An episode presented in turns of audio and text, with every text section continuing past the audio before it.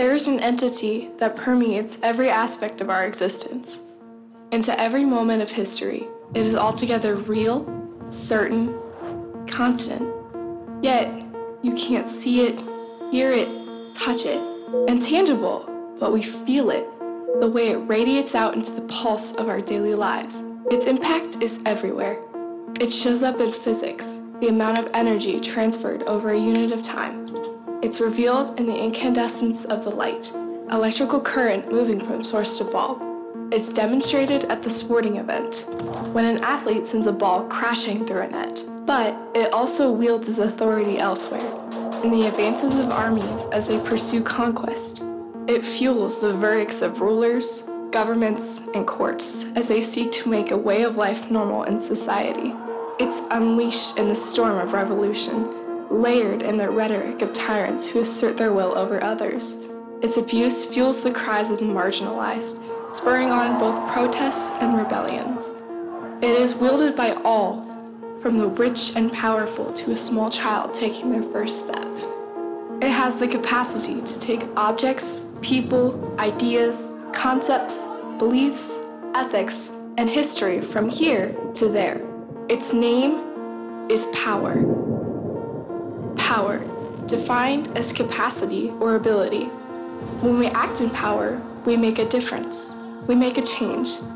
Entangled in every area of life, power goes by many names authority, control, force, strength, rule, energy, influence, leadership. Power crashes into every sphere of our life, reminding us of what we already know that power is unavoidable. So that begs the question what are we to make of power? How should we think of it? In what ways are we designed to wield it? Should we? We've seen the good that has been done by our ability to act, the progress and advancement that has come about because of the exercise of power. But we equally know that for its unlimited potential to create order, beauty, and growth. The possibilities of its dark side are just as vivid. The same power found in nuclear reactors, a power that's stable, efficient, and capable of sustaining life for many, provides the fuel of nuclear warheads that decimate cities and eradicates all living things. For all these reasons and more, our relationship with power must be examined and explored. Does it exist to be freely unleashed in a visceral demonstration of our control, our rights, our desires, our raw power? Is the endgame to vanquish others in a pursuit of authority, dominance, and greatness? Or is power intended for something else entirely? A gift given by an all powerful creator a generative and sustaining ability we possess to bring order, beauty, thriving, and life to the world? Which vision of power will move us from here to there? Awesome. Well, good morning, everybody. How you feeling today? It's feeling good. Good. Good to see you. Glad to have you here in the room, and of course, if you're joining us on live stream, uh, on the internet. Glad, glad to have you that way as well. Welcome, everybody. And uh, we are actually in the fifth part of this series that we've been in together uh, that is all about power, as you can probably tell from the video.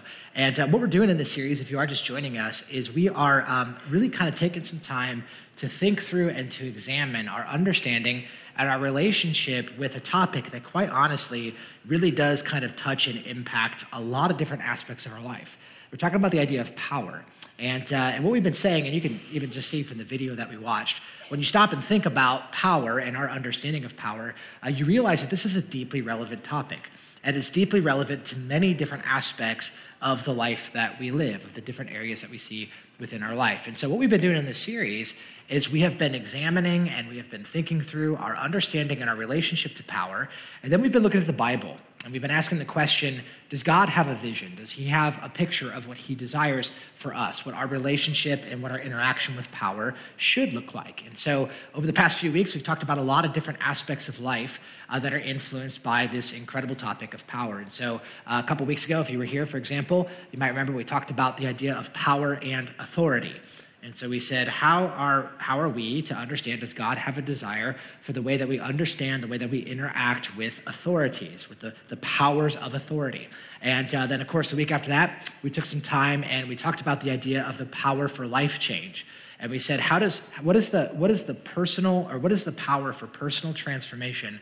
What does that look like? Where should we look to see real life change happen in our own lives? And last week, if you were here, I talked all about the idea of our rights and we said, what is God's vision for our rights? How are we to use our rights? How are we to understand the rights that we've been given? And so I want to encourage you if you missed any of those conversations over the past weeks, you can always go back, you can check those out, you can listen to those on our podcast or on our app, and uh, we'd love for you to do that. But today, as we're continuing this series, what I want to do is I actually want to spend uh, our entire time talking about something that's going to sound kind of strange at first, but I actually want to talk about power and weakness. That's what I want to do.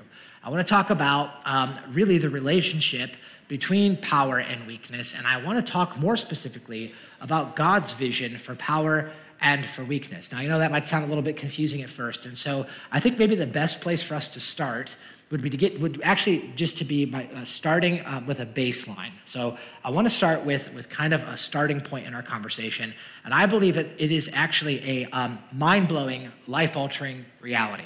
So this is the starting place that I want to begin with. A mind-blowing, life-altering reality. And it's this.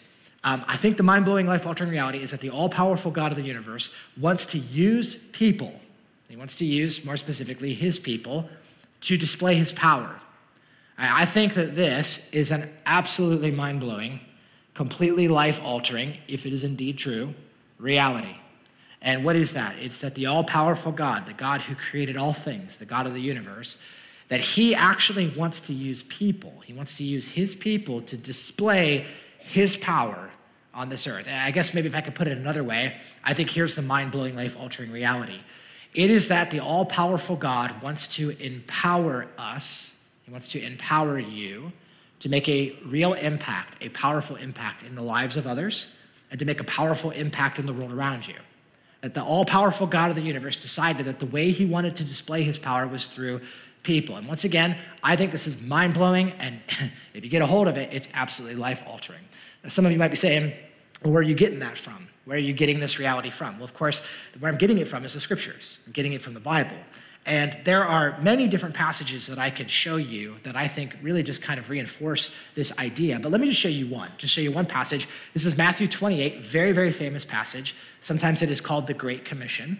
These are Jesus' first words to his disciples after he rose from the dead, according to Matthew. And here's what it says it says, Then Jesus came to them, to his disciples, that is, to his people, the, the, people who were following him, and he said to them, All authority in heaven and earth has been given to me. So, in other words, Jesus came to his disciples, and after raising from the dead, he said, All authority on heaven and on earth is mine. All the power belongs to me. But notice what Jesus does with that power. He then looks at his disciples and he says, Therefore, you go. I, I want you to go. Jesus takes his power and he then authorizes and commissions and deputizes his people. He says, The way that I want my power to be displayed is through you. I want you to go, and I want you to make disciples, and I want you to baptize in the name of the Father, and the Son, and the Spirit. And then he says this, and he says, I'm going to be with you to the very end of the age. I think, again, this is a mind blowing, and if we really get our mind around it, it, is, it should be a life altering, tra- trajectory changing reality that we see here in this passage. However, what I really want to talk about is an important point of clarification. So, God, the powerful, all powerful God of the universe, wants to use people to display his power. But there's an important point of clarification that we need to think through, and that's this. And I think we're going to see today is this is that God displays his power. The way that he does that is in really paradoxical ways. All right, so God he, he wants to display his power through his people, but the way that he's going to do that is actually in very paradoxical ways. That's actually what I want to spend the rest of our time really talking about is the paradoxical way that God wants to use his people to display his power. So you might be saying, well, what do you mean by that? Well, you guys, you guys remember what paradox means, right? We all know what paradox means. If you don't, let me give you a definition just to make sure we're on the same page. I got this from dictionary.com. Uh, paradox is a seemingly absurd or self contradictory statement or proposition that, when is investigated or explained, may prove to be well founded or true.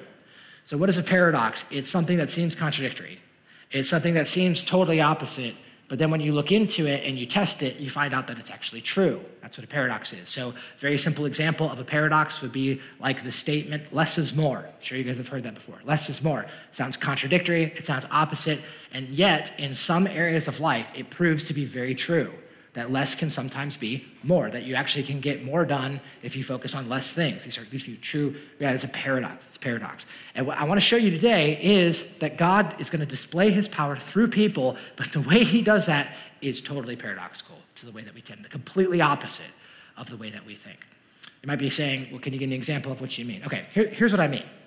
I think when I come to you today and I say that God wants to use people to work powerfully in this world. God wants to use people in powerful ways. I think for many of us, knowingly or unknowingly, we actually have an idea in our mind, we have a picture in our mind of the kind of person that God can use powerfully. I think all of us have a, an idea of that's the kind of person that God can use. And what kind of person do we tend to think? I think we tend to think of a person, quite honestly, who possesses a lot of what I call the ives. You guys know what I mean by that? The. You're like, what does that mean? Sounds like a disease. What I mean is, I'll give you a few of them. Uh, we tend to think God is going to use people who are impressive. That's what we tend to think. We have an idea in our mind when we say, man, God can use someone powerfully. We tend to think the people that God uses powerfully are the people who are very impressive.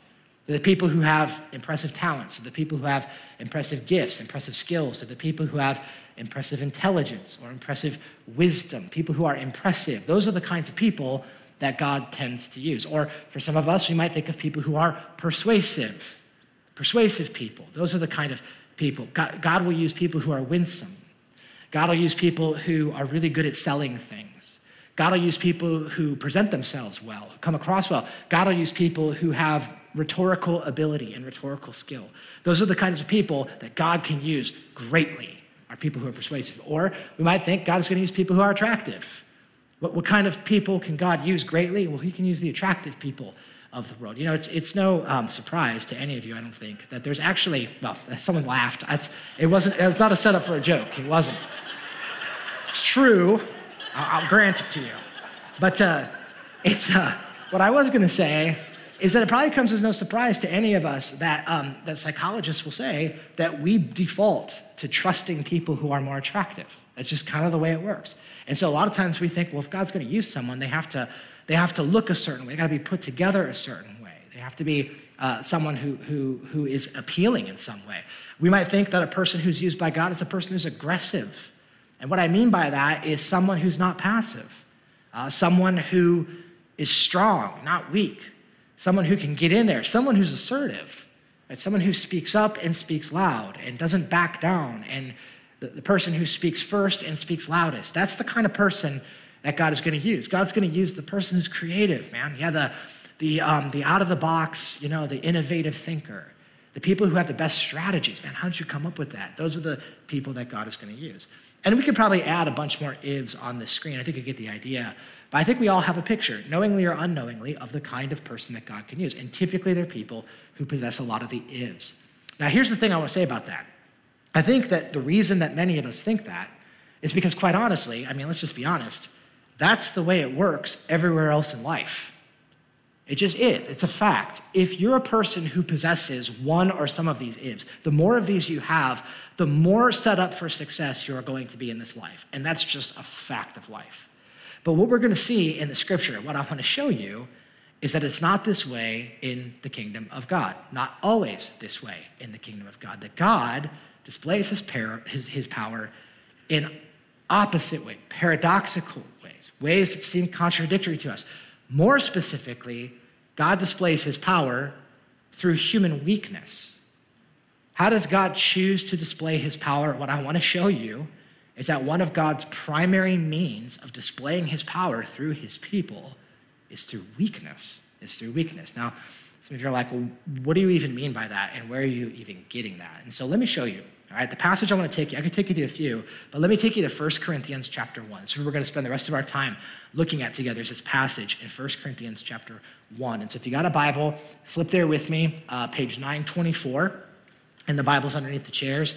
And uh, let me just say that if you don't own a Bible, you can feel free to take one of those Bibles home with you. Um, and then, of course, we just love for you to have that. So, 1 Corinthians is where we're going to go. And as you're finding 1 Corinthians chapter 1, in just a moment, we're going to start reading in verse 17. We're going to start reading there. But before we read the words that, uh, that are in this book, I want to first give you a little bit of context. I want to kind of give you some of the setting because I actually think knowing a little bit of the backdrop of what's happening in this city, what's happening culturally, is really going to help make sense of what the, what the Bible says here. Okay, so uh, let me just tell you a little bit. For the book of First Corinthians, we call it a book of the Bible. And it's actually not the most accurate way to describe it. It's not really a book, it's a letter. And it is a letter that was written by the Apostle Paul. The Apostle Paul was a first century uh, early church leader. And he actually is the one who established, he was the one who planted a church in this ancient city called Corinth in the first century. And so he's writing a letter to this church, this church that he started in this place, Corinth, where these people lived, the Corinthians. Right? Now, the setting that he's writing in uh, was one that was really unique. So let me tell you a little bit about Corinth, about what the setting would have been like. If I could explain to you and I could describe Corinth in one word, the word that I would pick, first century Corinth, the best way to describe it is it was very, very impressive. It was an impressive city. And I mean on all kinds of levels. This was an impressive city. Uh, commentators and archaeologists are going to point out that it had an unbelievable, impressive growth. Uh, this city was one of the most up and coming cities in the entire Roman kingdom. Uh, it was the kind of place where it was actually a port city, and so it was kind of the center of, of all these trade routes. And so, because of that, it became an economic engine, and it also became a vacation destination. It was this up and coming, booming city. It was growing in unbelievable ways. So if you think about it in modern terms, it'd be like the kind of city that like Google or Apple would announce that they were like moving their headquarters to. It's like that kind of place. Cutting edge, up and coming. They also had impressive architecture. Uh, Corinth actually boasted of dozens and dozens and dozens of these unbelievably elaborate temples that were built to the Greek and Roman gods. In fact, to this day, you can actually go and you can see some of the ancient ruins. Some of these things that were built 2,000 years ago, these columns are still remaining and you can still see them standing and they are breathtaking. Back in this time, this was cutting edge uh, arch- architecture and cutting edge technology. And so you see um, really impressive growth, impressive architecture. Um, they had impressive wealth. Historians will say that the word that was most associated with Corinth was wealth. So it was the kind of place that if you said, Where are you from? and you said Corinth, people would be like, Oh, Corinth. Okay, I see. It's just like it was one of those high society kind of places. And then uh, here's probably the biggest thing. I think this is maybe the most clarifying aspect that's going to help shed light on what we're about to read. The city of Corinth was actually known for its impressive teachers. This was a place that had unbelievable, impressive teaching. One of the things that was true about the Corinthians was that they loved wisdom. They loved wisdom. Specifically, they loved philosophy. I don't know if you guys know this, but the Greek word philosophy actually is uh, philosophia, and it literally means the love of wisdom. And so these people, they loved intricate, intelligent, high level, esoteric, complicated ideas. They loved it. In fact, they actually had 50 identifiable philosophical parties that were, that were there in Corinth. And they actually had these people called the sophists. And the sophists were basically itinerant teachers, and they would travel around and they would get paid to basically get in front of groups like this. And what they would do is they would just knock your socks off with this unbelievable rhetoric with these oratory skills, with their intelligence, with their wisdom, and they would just talk about these complicated, high level ideas, and the people just loved it. They loved. They couldn't get enough of it. Like, oh, have you heard this idea? Have you heard this thinker? And they would do that. And I, I want you, all I want you to understand is this is a really impressive city, and because of that, it attracted all of the ives. So the most impressive people would go to the most attractive people would go to the city. The most aggressive, most assertive people would go to the city. The most successful um, if people would make their way to the city. It was that kind of, like if you, I think a modern day equivalent would be think of like a New York City or think of like a Los Angeles. It's, it's the place where, man, I mean, it's just impressive on so many different levels. And yet, the Apostle Paul is going to write to this little church that's in this setting, and he's going to say something unbelievable. And what he's going to show us is he is going to say that God's power is displayed through human weakness. He's going to say God does this in paradoxical ways, and then he's going to explain himself. And he's going to say the paradox looks like this. First off, God is going to use the paradoxical, foolish message of the gospel. And then he's going to use paradoxically weak messengers to display the gospel. So I want to just talk through these two things. You're going to see them right here in the passage. Let's talk first about the paradoxical, foolish message of the gospel. Starting off in verse 17, here's what Paul says He says, For Christ did not send me to baptize, but he sent me to preach the gospel. Okay, so real quick, uh, some of you know the Apostle Paul's story. He actually was commissioned by the resurrected Jesus Christ himself. And Paul is clarifying the primary reason why Jesus commissioned him. He says, Jesus sent me to do what? He says, to preach the gospel. That's the primary thing I was to do, is I was told to preach the gospel. Now, some of you might be saying, okay, the gospel, what is that exactly? So um, the gospel, uh, just simply put, that is the, the core message that Christianity is built upon. The entire Christian message is built on the foundation of the gospel. And what is the gospel? If I could put it, you could, there's a lot you could say about the gospel, but if I could put it in as simplest terms as I know how, here's, here's the, the irreducible ingredients of the gospel. Is that God loves us, God loves you, and that we in our sin have become separated from a right relationship with our Creator, that we're separated from Him. And Jesus Christ was sent by God. He's God's Son. He was sent by God and he lived a perfect life, and Jesus Christ died on the cross 2,000 years ago for the sins of humanity as a substitute for our sin. And then three days later, physically, bodily, historically, Jesus Christ rose from the dead, offering us the forgiveness of sins and the redemption of new life found in him. He offers us a new life and he offers us the hope of eternity that is found in him. That is as simple as I know how to put it. That's the message. God loves you. We've all sinned. Jesus died on the cross, and he rose from the dead to offer us new life. That's the gospel. And Paul says, I came to preach that message. Now, notice what he says not with wisdom and not with eloquence, not what you're used to. He says, lest the cross, now this is really interesting, lest the cross of Christ, lest that, that message, the gospel, be emptied of its, notice, power. He says, When I came to you, I preached the message of the gospel, but I deliberately didn't do it in a way that was laced with human wisdom and eloquence and those kind of things because I didn't want the cross to be emptied of its power. That is a weird thing to say. What does he mean by that? Well, look what he goes on to say. He says this He says, For the message of the cross, which is, by the way, that's the gospel, right? The message of Jesus died on the cross for our sins. He's, look what he says about it. He says, That's foolishness. It's foolishness to those who are perishing, but to people who are being saved, it's the power of God. It's the power of God. So interestingly, Paul says something that's I think here is I, I honestly I really appreciate his candor. I appreciate his honesty. He says that message, the message of the gospel, is going to sound really foolish to a lot of people. It's going to sound really foolish. It's a really interesting word in the Greek language. The word foolish, I just want to show this to you.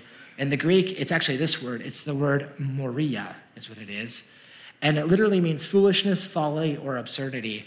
Um, I don't know if you guys can tell, but just looking at the Greek word, do you know what English word we get from that? Can you tell? We get the word moron from that. So it literally is more, turn to your neighbor and say, moron. don't, don't do that. It's actually kind of mean. Don't do that. So, um, but it's like, it's, what's he saying? He's saying that message, he says the message is moronic. It's foolish. It's absurd. It's absurdity. It's dumb to people who don't understand it. But look what else he says. He says, But listen, to those of us who are being saved, it is the, it's the power. That's, the, that's God's power. And the word power is equally is an incredible word. It's the word dunamis. It's actually where we get the word dynamite from. So it's where we get our English word dynamite. And literally what it means is it means ability or achieving power. So you see what Paul says here. I think this is incredible. He says this message, the message of the gospel, sounds moronic to a lot of people. He says, but it's actually God's chosen method to achieve something. It's his power. To achieve what? To achieve what? To achieve salvation. This is how God is going to save people, is through this message. This is his chosen means to do it. He goes on, look what he says next. He says, For it's written, I will destroy the wisdom of the wise, and the intelligence of the intelligent I will frustrate. Now, by the way, you'll notice this is in quotations. The reason is because he's quoting from the Old Testament. He's quoting from Isaiah 29. And then he goes on to explain it. Here's what he says He says, Where's the wise person? Where's the teacher of the law? Where's the philosopher of this age? Has not God made foolish the wisdom of the world? For since in the wisdom of God, um, the, the, the world through its wisdom did not know him, God was pleased to the foolishness of what was preached to save those who believe. Now, I want to hit pause there because I don't know if you're like me. I read that and I read that again and I reread it and I'm like, this is super confusing. What is he talking about? So let's just see if we can break it down real quick. I think here's what Paul's saying. I think he's saying that, listen, all the wisdom that humankind has to offer, all of the wisdom, all of the wisdom that we humans can accumulate on our own, all of the teaching that we can come up with, all of the philosophies that we, in our sophistication and our brilliance, can come up with, all, all of those things. I think here's what he's saying that it doesn't matter um, what the wisdom is, what our teaching is, what our philosophy are, with all of our technologies, with all of our political systems, all of our education systems. I think what he's saying is as good as those things are, as good as human advancements are, as good as human technologies, human wisdoms, and human philosophies are, as important and as good as they are, he says they do not have the power to solve our deepest and our biggest problem. And what is our deepest and our biggest problem? He says it again. We need to be saved. We need to be saved. And there's no amount of intellectualism, there's no amount of sophistication, there's no amount of technology, there's no amount of political systems, there's no amount of any of those things, those human advancements, as good as they are and as important as they are, that's going to solve our deepest problem. And our deepest problem is that we need to be saved. What does that mean to be saved? Here's what it means it means that our greatest problem, knowingly or unknowingly, is that each one of us has been disjointed from our relationship with God. We, we, we have been separated from our relationship with our Creator. And it's because of our sin. We have sinned against Him. And our greatest problem is that we need to be forgiven. We need to be forgiven and we need to be made right into a right relationship with God. And this is why, by the way, when God sent a Savior, He didn't just send a teacher to educate us, He didn't just send a life coach to coach us, He didn't just send a political leader to somehow, you know, arrange a different political system. He didn't just, he, that's not what He did. He didn't choose a military leader to defend us. He sent a Savior as a substitute for us. That was His choice. And here's what Paul's saying He's saying that message, what I just told you, what I just said to you right now, that our greatest problem is sin and our greatest need is to be reconciled to God, and it's only through the cross that that can happen. Paul's going to say that message is going to sound really dumb to a lot of people. It's going to sound really foolish to a lot of different audiences. And he actually goes on to give some examples of how that message and why that message is so dumb and so offensive to so many people. So look what he says. He says, The Jews demand signs and then the Greeks, they look for wisdom. But we preach Christ crucified, the gospel. He says, and that's a stumbling block to the Jews, and it's foolishness to the Gentiles. But to those whom God has called, both the Jews and the Greeks, Christ, the power of God and the wisdom of God. For the foolishness of God is wiser than human wisdom, and the weakness of God is stronger than human strength. So I want you to notice what he says here. He says, Man, that message is going to be offensive, it's going to be foolish. And he says, And it's going to be offensive and foolish to different audiences for different reasons. So he mentions a couple. Notice first he talks about the Jews. He says, for the Jewish people, he says the cross, the message that Jesus Christ died on the cross for our sins, he says that's a stumbling block. That's a stumbling block. And you guys, some of you are like, what does that mean exactly? What is a stumbling block? Well, actually, it's very simple. A stumbling block is exactly what you think it is a block that you stumble over. That's what it is. And I know that's really profound. Some of you are like, can't get teaching like this anywhere else.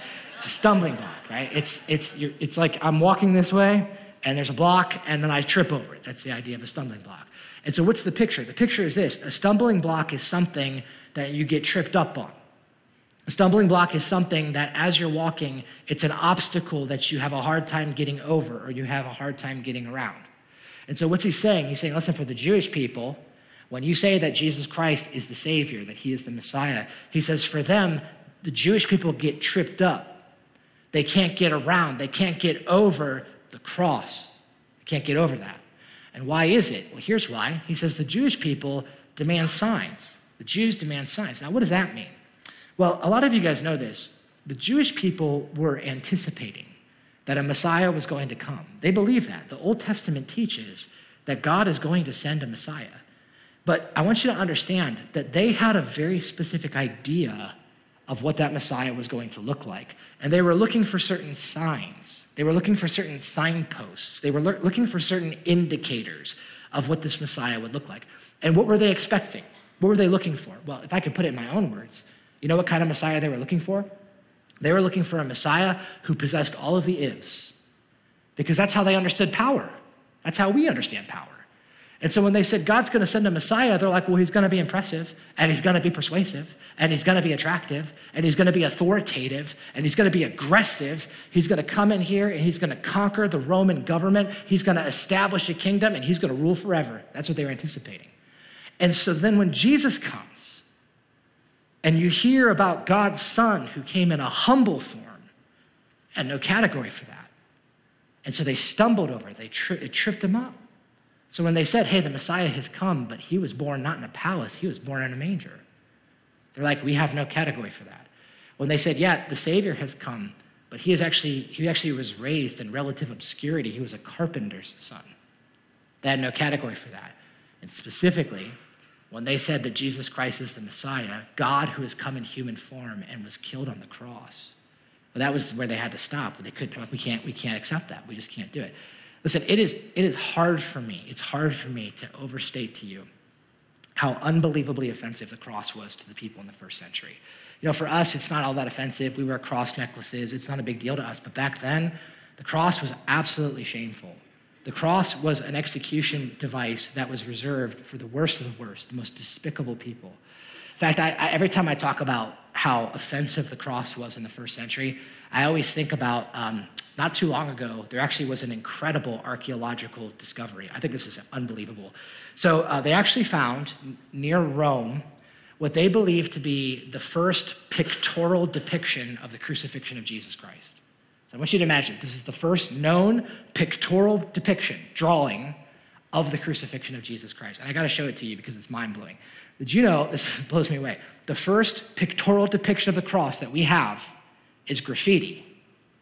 And this is, this is actually what it is. So on the wall, you can see they like etch this thing out. It's kind of hard to see. So over here is a more clear example of it. But what it is, is it's the body of a man on a cross. And I don't know if you can see this, but it looks to be the head of a jackass. And then over here is like a little guy character. It looks like my four year old son drew. And then all of this stuff right here in the original language, it says, Alexamenos worships his God. So here, here's what I want you to understand. The first pictorial depiction that we have of the crucifixion of Jesus Christ is a mockery. Just, just to show you how f- you believe that God came as a man and died on a cross. That's so stupid. That's so moronic. And here you see it. So for the Jews, for the Jews, it was an absolute stumbling block. For the Greeks, the gospel was offensive for a different reason. For a different reason. He says this. See, the Greeks, they look for wisdom. The Greeks, remember what we just talked about? They loved wisdom. They were all about, man, it's got to be intellectual. It's got to be philosophical. The more complicated and the more, the more intricate and esoteric the idea, the more sophisticated it is, the better it is, the more legitimacy it has. And so for them, quite honestly, the gospel was so offensive because of its simplicity. For them, it was intellectually offensive. The message was so simple, they just thought it was dumb. Like, that's so dumb. Can, can I just tell you something, you guys? I actually think to some extent this continues to kind of be true, doesn't it? That for some people, one of the reasons why we, a lot of, a lot of times, the reason people scoff at the gospel is because of its simplicity. A lot of people will say that message, the message that Jesus died on the cross for our sins and that he rose from the dead to offer us new life. You know, Jesus loves me, this I know, for the Bible tells me so.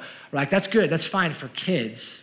Like kids, kids need to hear that message. But once you get older, and you start to wise up, you realize that life is way more complicated and we need far more than the gospel to solve all of our problems. The gospel is not enough in itself. And, and for some, some people, we say that. It's, just too simple. We scoff at its simplicity.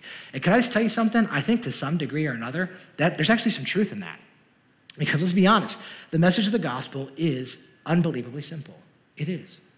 That doesn't mean, now hear me, that doesn't mean that it's not profound. It is eternally profound. And that doesn't mean it's anti intellectual. That's not true. The gospel has captivated some of the most brilliant minds in human history.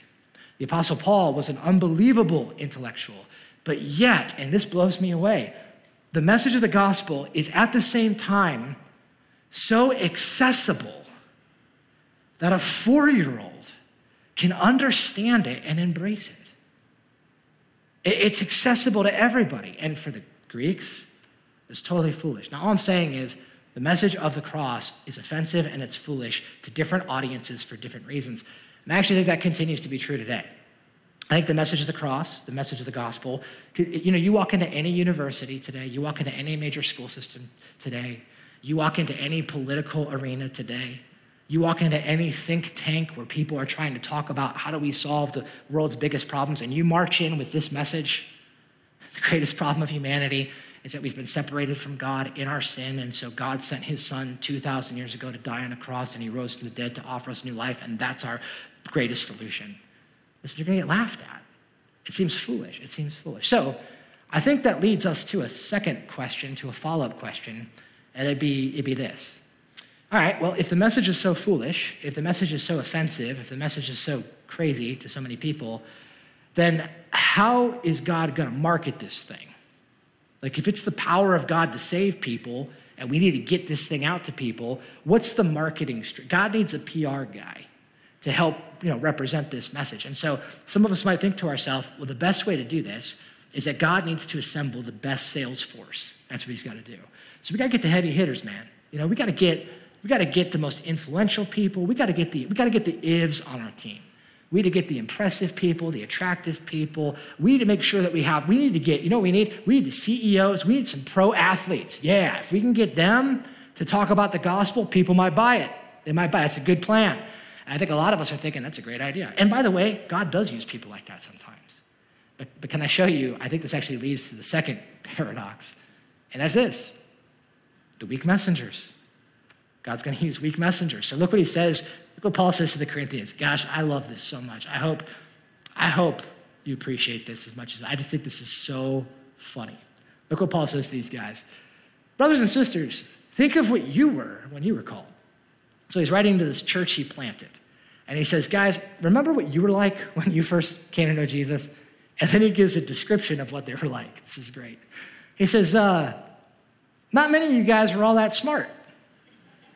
He's like, some of you were, most, but most, let's be honest, most of you guys just, you know, you weren't the sharpest crayons in the box. And then he says, think about you guys. He says, not a lot of you were influential. Some of you were. He says, but not a lot of you were, you know, I don't know, the most likely to succeed. Not a lot of you were the homecoming king or the prom queen. He says, a lot of you guys weren't that. He says, not a lot of you were of noble birth. Like you didn't have, you didn't come from the greatest family. You, don't, you didn't have the pedigree that other, some of you did, but not a lot of you did. And I can't help but wonder as the Corinthians are reading this, if they're like, thanks, Paul. Like, I don't know if you're trying to be encouraging, but it's not really doing the trick. I, I, I wonder if they're like, you know, Paul, next time you write us a letter, maybe you want to get Barnabas to proofread the thing, like on the way, because Barnabas was the encourager and all that. But he says, yeah, you guys weren't, you know, you guys weren't all that great. But then look what he says next. He says, but God chose the foolish things of the world to shame the wise. He chose the weak things of the world to shame the strong. He chose the lowly things of the world, the despised things, and look at this, and the things that are not. You guys know what that, that literally means? That means the nobodies. He chose the nobodies. Why? To nullify the things that are, to nullify. And I think this, this if, if I'm being honest with you, as I've been studying this passage, it's been causing me to ask this question, a very logical question, I believe, as I read this. I can't help but wonder to myself, okay, God wants to use people, He wants to do it in paradoxical ways. He wants to display his power. He wants to use a foolish message. He wants to use foolish messengers, weak messengers. I just can't help but wonder to myself, why in the world would he do it this way? God, why did you choose this way? Like, if it was up to me, I wouldn't have picked this way. Why did you choose this way? And I'll be honest with you, I think it's a good question to ask, and we'll, I don't think we'll ever know all the reasons because God, they're God's reasons. He has his reasons. But can I tell you, I think there's at least a couple that we see in this passage. So here's the first reason why. I think he wanted to. He just wanted to. He just, he just, he, he likes it that way.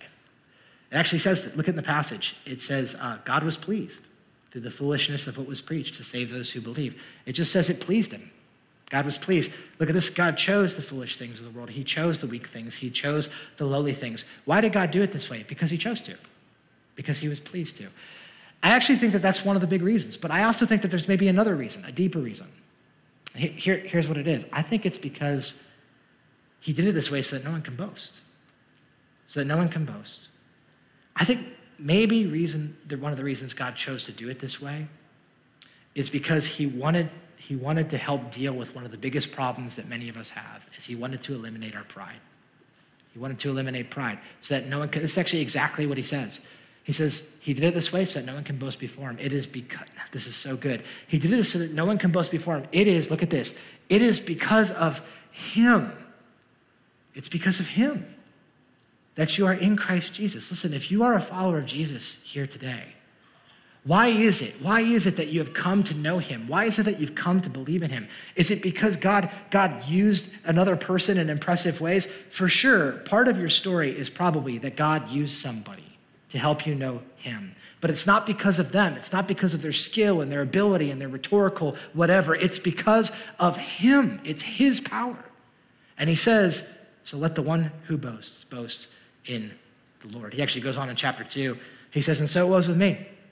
Brothers and sisters, when I came to you, I didn't come with eloquence or human wisdom as I proclaimed to you the testimony of God. For I resolved to know nothing with you except for Christ and Him crucified. So you see what he's saying? He's saying, listen, when I came to you, I didn't come with eloquence or human wisdom. What he doesn't mean, by the way, is he doesn't mean he doesn't mean I came to you and I just like tried to purposefully sound like a moron. and was just like that's not what he means. What he's saying is when I came, I purposefully tried to make sure that I was very clear on the gospel, on the gospel. And then he says this.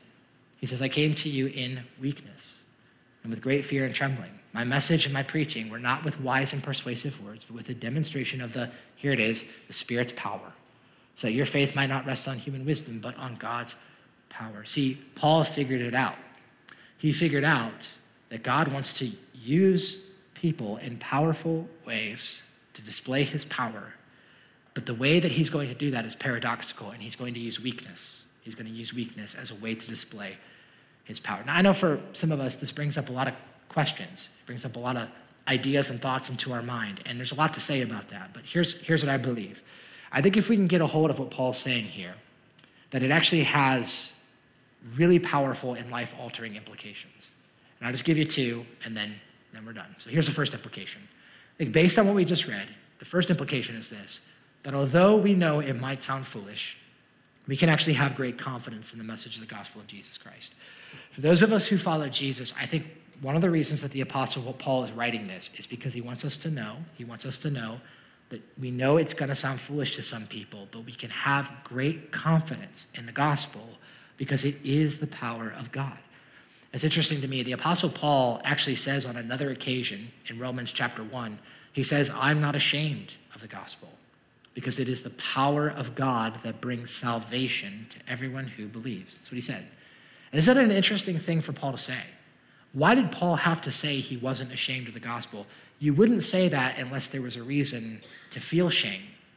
And I think, I think what Paul is trying to help us see is I think he's being very honest. He's trying to help us see that this message is going to come across as foolishness to some people. And because of that, some of us are going to feel shame in speaking that message. And I actually think that that's really helpful and very clarifying. I just tell you something? I, I don't know about you guys, but have you ever found that if you're a follower of Jesus, have you ever found this situation to be true? Have you ever found that when you're talking with somebody and they ask you what you believe, or when you have an opportunity to share with somebody what you believe about Jesus, have you ever found yourself in a place where, as the familiar words of the gospel are coming off of your lips, and you're telling them that what you believe is that God loves us and that He sent His Son and He died on the cross and that He rose from the dead and that you've anchored your life and you've built your life upon Him.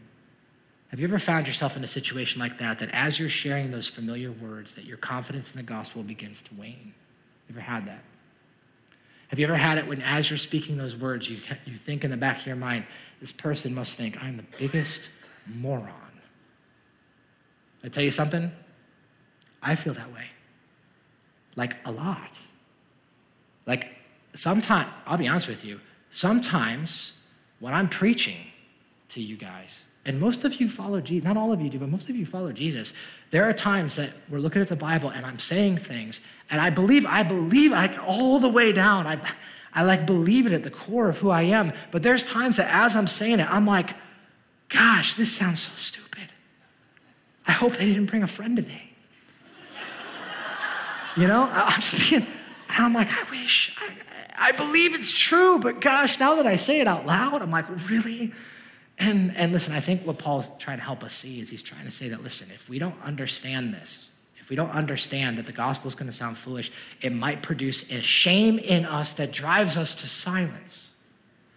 And so he's saying, when you feel that, listen, when you feel that, when you feel like there's a need to shut your mouth or not speak the message, or when you feel that there's a, a reason to sugarcoat it, or there's a, re- a reason to water it down or to spice it up, what Paul is saying is don't do that because it's the power of God.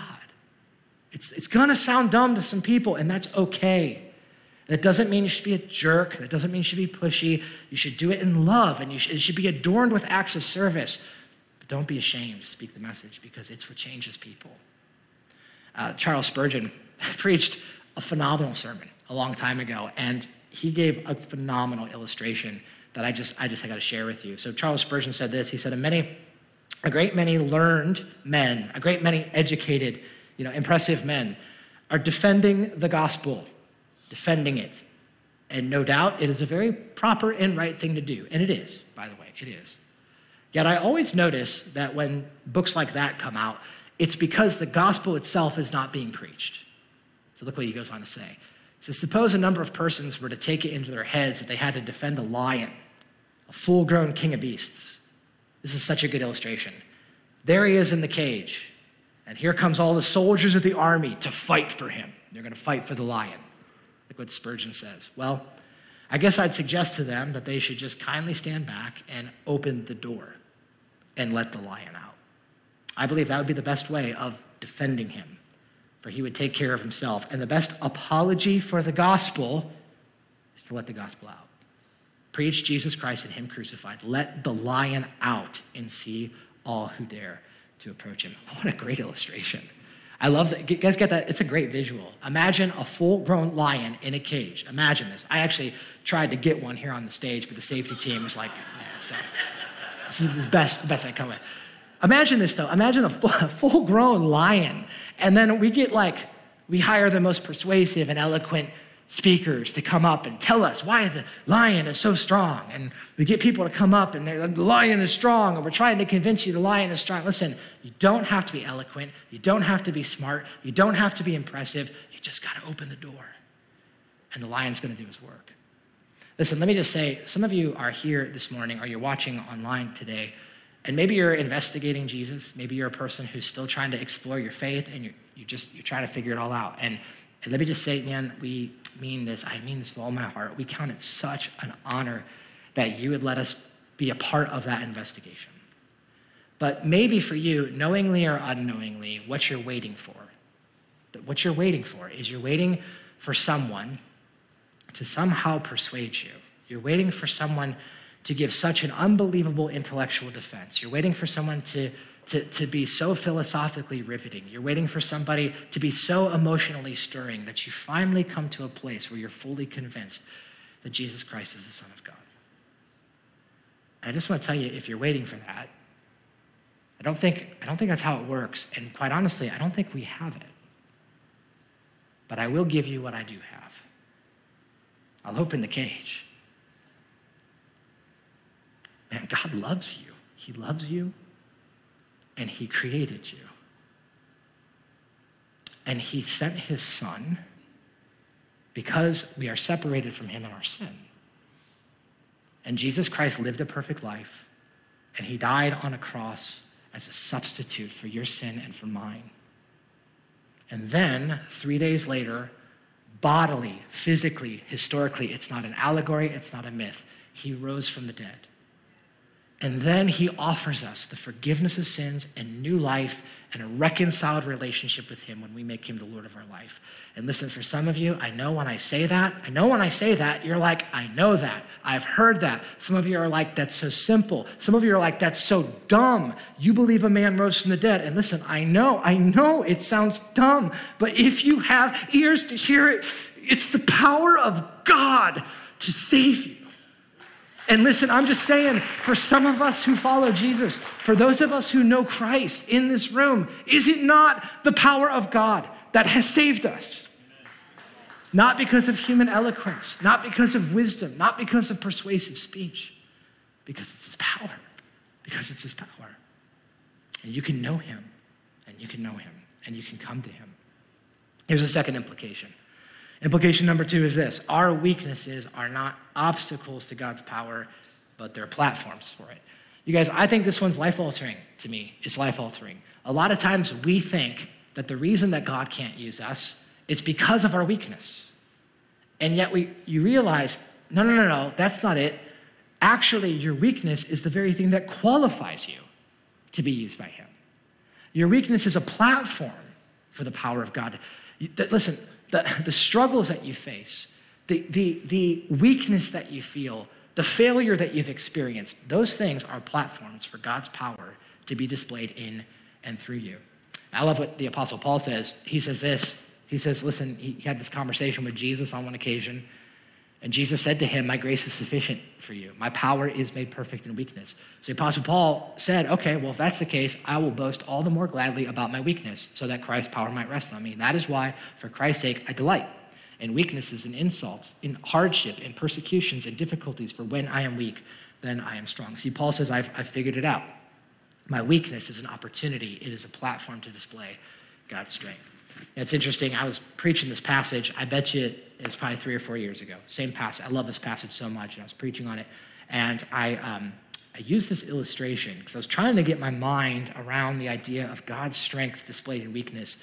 And I came up with this illustration. And I'll be honest with you, it was really helpful to me. This is very helpful. And so I thought I'd share it with you.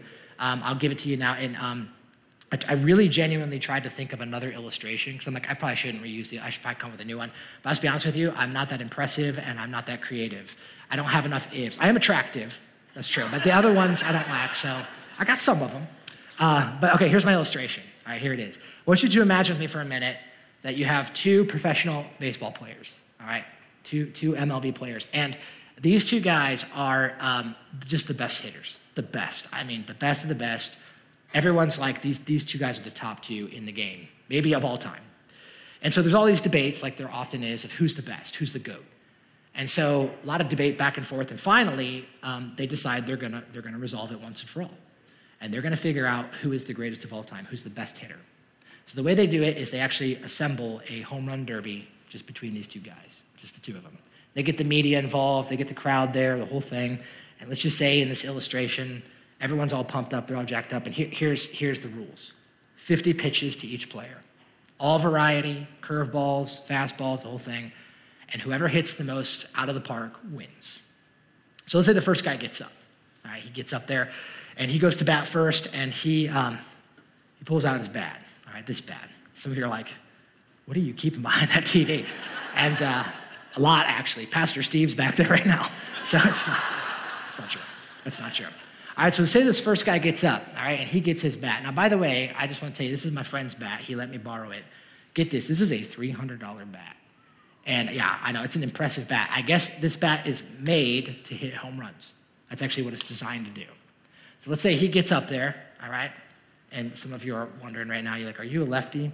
And I am. I am actually. Thanks for asking. And so um, he gets up there, right? And they pitch him 50 pitches. And unbelievably and remarkably and miraculously, he hits all 50 out of the park. And then, you know, the crowd's going crazy. No one has ever done anything like that ever. And everyone's just going nuts. They're like, the other guy doesn't stand a chance. There's no way. So the guy sits down, looks at the other guy, says, You're up. Next guy comes up. And as he goes to get ready, he takes with him this guy. You guys know what this is? It's a pool noodle, right? A little foam noodle. And so, and, and everyone, when he pulls it out, everyone does exactly what you did. They just laugh. They're like, no, that's a joke. He's joking. He's, he's just trying to get the crowd going because there's no way. This thing's so stupid. Look at this thing. Stupid. Look at this thing. It's foolish. Look at this thing. It's moronic. And, but he's not kidding. And let's say that finally, after everyone realizes that he's not kidding, they start booing was like, that's so dumb. What an idiot. He's making a mockery of the sport. Until he gets up. And he gets up to bat, and the first one comes to him, and he somehow, unbelievably, miraculously hits it out of the park. And everyone's just silent. And then he goes on to do it 49 more times. Now, let me ask you a question Who is the undisputed champion? It's the dude who used the foolish thing. It's the guy who used the weak thing, the despised thing, to display his strength. Listen, can I tell you why I think this is so profound? I think when we get a hold of this, that this is, this is the way that God wants to work, I think what it does is it does two things. It, first off, is it liberates us from insecurity. Because we're like, you know what? It's not about me anyway. It's about how strong he is. We are all just noodles. Turn to your neighbor, say, You're just a noodle. That's how you are. But you know what the other thing it does? Here's the other thing it liberates us from insecurity, and it also frees us from pride. Because we're just noodles. And God can use us, He can use us to shame the weak and the strong. See, here's what I think, and with this, I'll invite the band to come up. Here's what I believe I believe that God can use our weakness and inability to discover and rely on His strength. I think that God can use your weakness, our weakness, and our inability to reveal and to discover how strong and how good He is. I believe that God can use our failures. You guys, this to me, oh, this is so, how awesome is God? He can actually use our failures and he can display his he can use it to display his grace and his redemption and his forgiveness and he can even use our failures as a way to offer guidance to other people I heard someone say this this past week. I thought it was so awesome. They said, God can take our failures, and in the context of biblical community, He can turn it into wisdom. How awesome is God? He can even use our failures. God can use our brokenness. He can use our suffering and our pain. And He can use those things to powerfully connect and relate with other people. I heard one pastor say one time, he said, People are often impressed with our strengths, but they connect with us in our weaknesses. And isn't it true that oftentimes our greatest points of suffering and our greatest points of weakness are our greatest places of ministry? We can serve and we can love other people. God can use our feeble attempts of faithfulness, our feeble attempts to share the message of the gospel with other people to achieve his eternal purposes. He can actually use your attempt to speak a foolish message through a weak messenger to eternally change the life of another person. That's how awesome God is. That's how powerful he is. And his power is made perfect in our weakness. Let's pray. Well, Jesus, I want to say thank you that you, in your wisdom and in your pleasure, you have decided to work this way. And I don't know why. I don't think any of us really understand it fully. But God, I'm grateful for it. I'm thankful because um, in you, we can find great purpose in this life. In you, we can find, we can find great partnership that the great God of the universe can actually use us. How cool. How incredible. That's not because we're anything special. Not a lot of us really are, honestly. But it's because you're powerful. And so, Father, I pray that maybe today you would help us to be liberated from insecurity, that you would help us to be strengthened in our confidence in the gospel. I pray that you would remove pride from our hearts. And for some who are here today, I pray that maybe they would even just come to know you, not because of anything I said, because of your power that's made present through your word and through the gospel. And so I pray that as we sing these songs, help us not just to sing these songs, but to pray them in our spirits and in our hearts and as a community together. We pray in Jesus' name.